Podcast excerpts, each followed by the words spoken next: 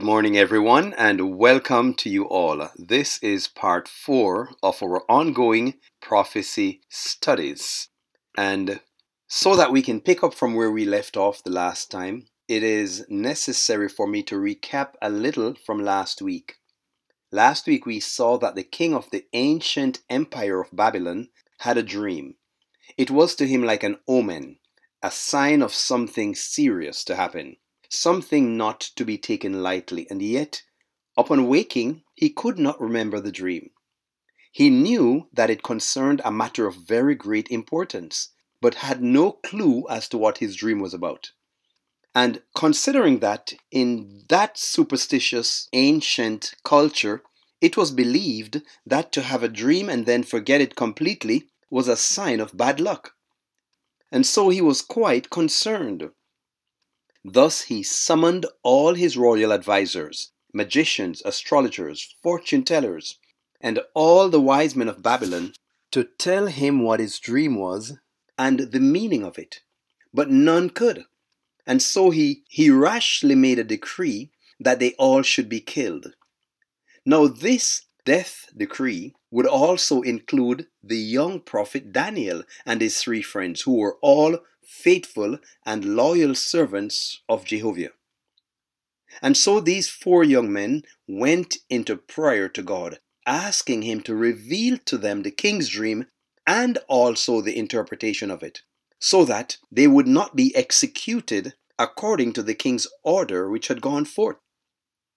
The scripture states Then Daniel went to his house and made the thing known to Hananiah, Mishael, and Azariah, his three friends, that they would petition the God of heaven for mercies concerning this secret, so that Daniel and his fellows should not perish with the rest of the wise men of Babylon. That is Daniel chapter 2, verses 17 and 18. Verse 19 then says, Then was the secret revealed unto Daniel in a night vision. Then Daniel blessed the God of heaven. So, in giving King Nebuchadnezzar a solemn dream and causing him to forget it completely, the God of heaven was deliberately paving a way for Daniel and his three friends, his faithful servants, who were taken to Babylon as captives. God was paving a way for them to be exalted to positions of prominence within the government of Babylon, and for a very important reason. God was on the move setting the stage for his loyal servants to be promoted to high positions of influence within the heathen kingdom of Babylon. Not for their sakes merely, but because God knew that he could trust them to remain faithful to him in using their high position and influence to make him known to the Babylonians in that heathen empire. And that's how God operates, dear friends. He is constantly at work opening up ways so that those in darkness, even those in the deepest darkness of heathenism and pagan societies, can have an opportunity to know about Him and believe in Him and accept the eternal salvation which He has provided for all mankind. So now, having revealed the king's dream and its meaning to Daniel in a dream, we are next told of the young man's response. Daniel answered and said, Blessed be the name of God for ever and ever, for wisdom and might are his. And he changes the times and the seasons. He removes kings and sets up kings. He gives wisdom unto the wise, knowledge to them that know understanding. He reveals the deep and secret things. He knows what is in the darkness, and the light dwells with him. I thank you and praise thee, O thou God of my fathers, who has given me wisdom and might, and has made known unto me now what we desired of thee. For you have made known unto us the king's matter. So, this was Daniel's expression of heartfelt praise and adoration and thankfulness to God. And it gushed forth from this young prophet's heart. God had revealed to him what the king's dream was and what was the meaning of it all. And so Daniel then made known to the captain of the guards that the king's dream had been revealed to him, and thus he was quickly summoned to the royal court before King Nebuchadnezzar. The scripture says in Daniel 2:25, then Arioch, the captain of the guards, brought in Daniel before the king in haste, and said thus unto him, I have found a man of the captives of Judah that will make known unto the king the interpretation. The king answered and said to Daniel, whose name was Belteshazzar, that is Babylonian name that was given to him, Are you able to make known unto me the dream which I have seen? and the interpretation thereof? So the question upon which his life hangs is asked. And now let's notice how Daniel responds.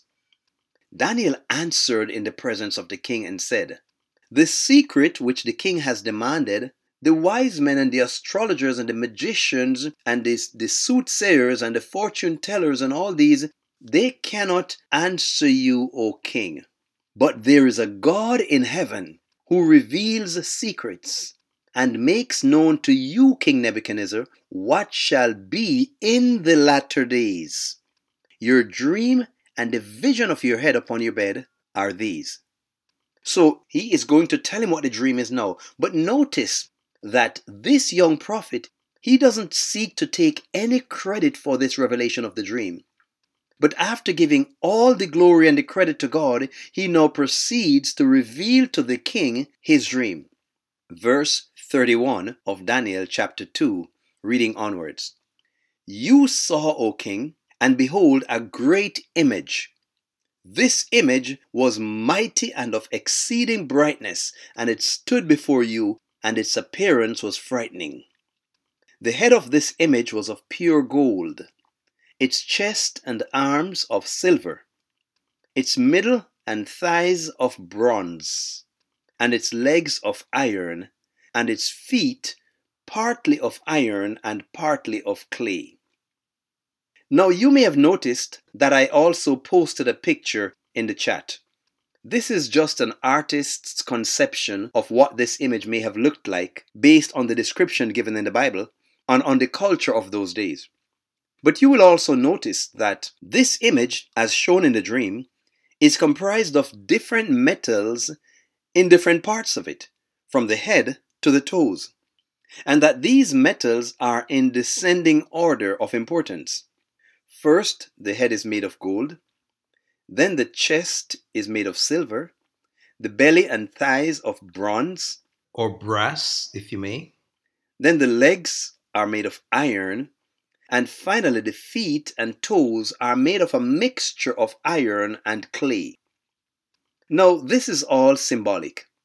Each section, each metal is a symbol of a different period of history that will be fulfilled, beginning with the head and leading all the way down to the toes made out of iron mixed with clay. And all of that is meaningful, and we will get into the meaning in a later study. And as you can just imagine, the king is nodding in acknowledgement and astonishment as he heard from Daniel's lips the content of his dream. As the young man spoke, just think about how it began to dawn on his mind that, yes, that is exactly what I saw in my dream. Another thing to note, dear listener, is the fact that before Daniel started to tell the king his dream, he said, Verse 28 There is a God in heaven who reveals secrets and makes known to you, King Nebuchadnezzar, what shall be in the latter days. Don't miss this, dear friends. This dream pertains not only to the days of ancient Babylon, but also to the latter days. God has revealed a glimpse into the future, a timeline of certain major events which were to take place from the days of the ancient empire of Babylon all the way down to the end of time. And as time moved on, and what was in the future comes to pass, it becomes history.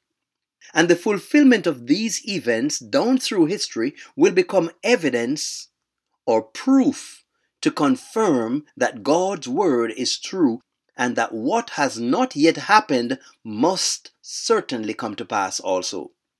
And more than that, it also gives us a very clear idea of where we are in time in relation to the end of this world and the coming of Jesus Christ. We will see all this in more detail in later studies.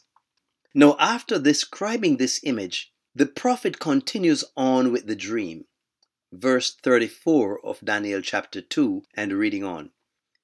As you looked on, O king, a stone was cut out by no human hand, and it struck the image on its feet of iron and clay, and broke them in pieces. Then the iron, the clay, the bronze, the silver, and the gold all together were broken in pieces and became like the chaff of the summer threshing floors. And the wind carried them away, so that not even a trace of them could be found. But the stone that struck the image became a great mountain and filled the whole earth. So, what we're seeing, dear friends, is something smashing something else to pieces and then taking over completely as the other one is totally demolished. So that's it, dear friends. The content of a dream given by God to a heathen king, the ruler of the ancient kingdom of Babylon. Now understand that it was not given for him alone, but for us also. Because in this brief synopsis of the dream, we see a timeline of history from the time of ancient Babylon over 2,500 years ago, all the way down to the latter days, the coming of Jesus, and the destruction of the world's end time system of spiritual Babylon, as spoken of in the book of Revelation. But it goes on beyond that to the establishment of God's everlasting kingdom, as symbolized in the stone that smashes the image and becomes a great mountain that takes over the whole earth. All of this will become even more clear as we continue to study in this second chapter of the book of Daniel. So, this huge stone comes and smashes into the image, and notice that it doesn't just hit anywhere on the image.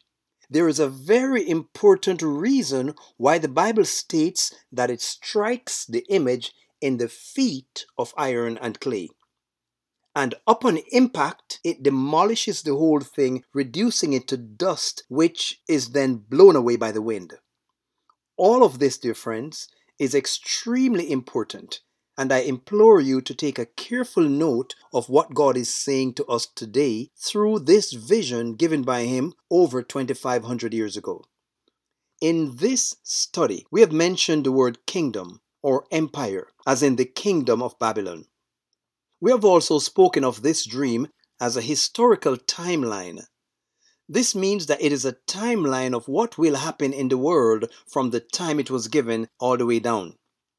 Major kingdoms will come into power and dominate in the world only to be later overthrown as new empires rise up and take over control in the world.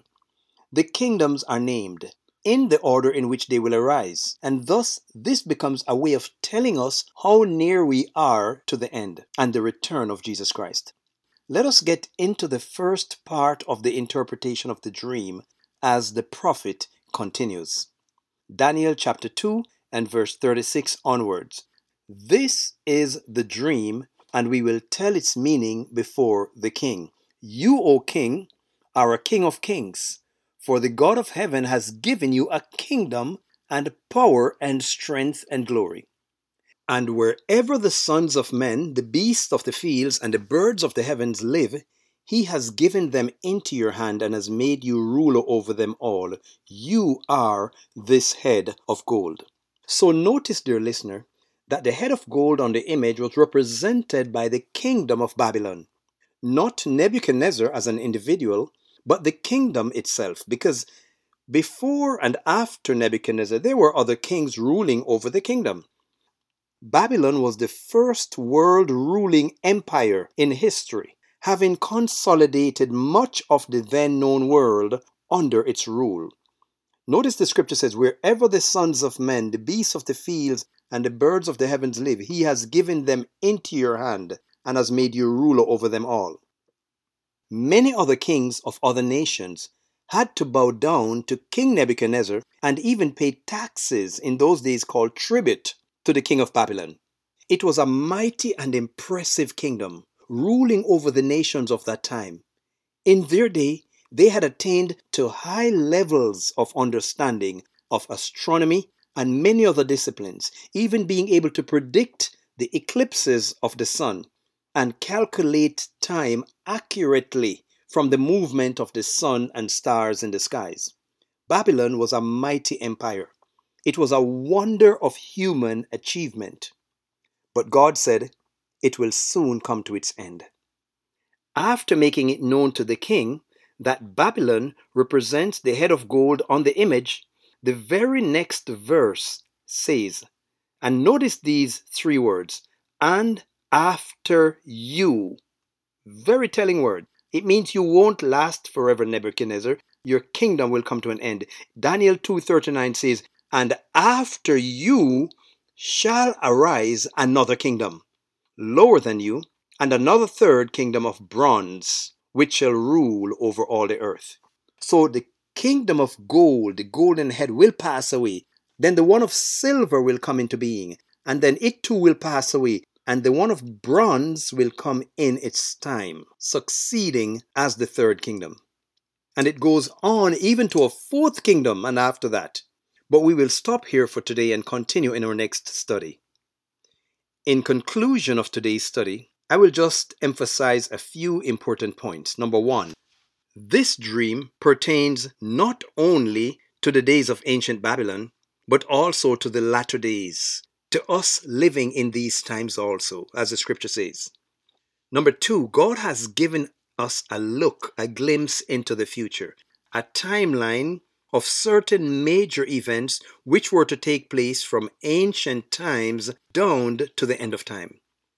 Number three, as these future events come to pass, they become history, and thus history becomes evidence, which proves that God's word is true and that the rest of the prophecy will certainly also come to pass. Number four, it also gives us a very clear idea of where we are in time in relation to the end of this world and the coming of Jesus Christ. And finally, number five, no earthly ruler, no earthly power, no earthly kingdom or nation, as mighty as it might seem, will last forever. They will all come crashing down to their end. As the Apostle Peter writes in 1 Peter 1, verses 24 to 25 For all flesh is as grass, and all the glory of man is as the flower of grass. The grass withers, and the flower falls off. But the word of the Lord endures forever. And this is the word by which the gospel is preached unto you. End of quote. So, as we continue to study this chapter, dear friends, we will see that the Bible goes on to explain all of this to us, as to leave us absolutely no doubt as to what it all means and how it applies to us in these latter days. So, next session, we will go further into the interpretation of this dream. Until then, may God bless you all for your interest in His Word, giving you a clear understanding even while He continues to protect your families and to provide for your temporal needs. Keep trusting in Him, dear friends. In Jesus' name, have a wonderful day. God bless you all.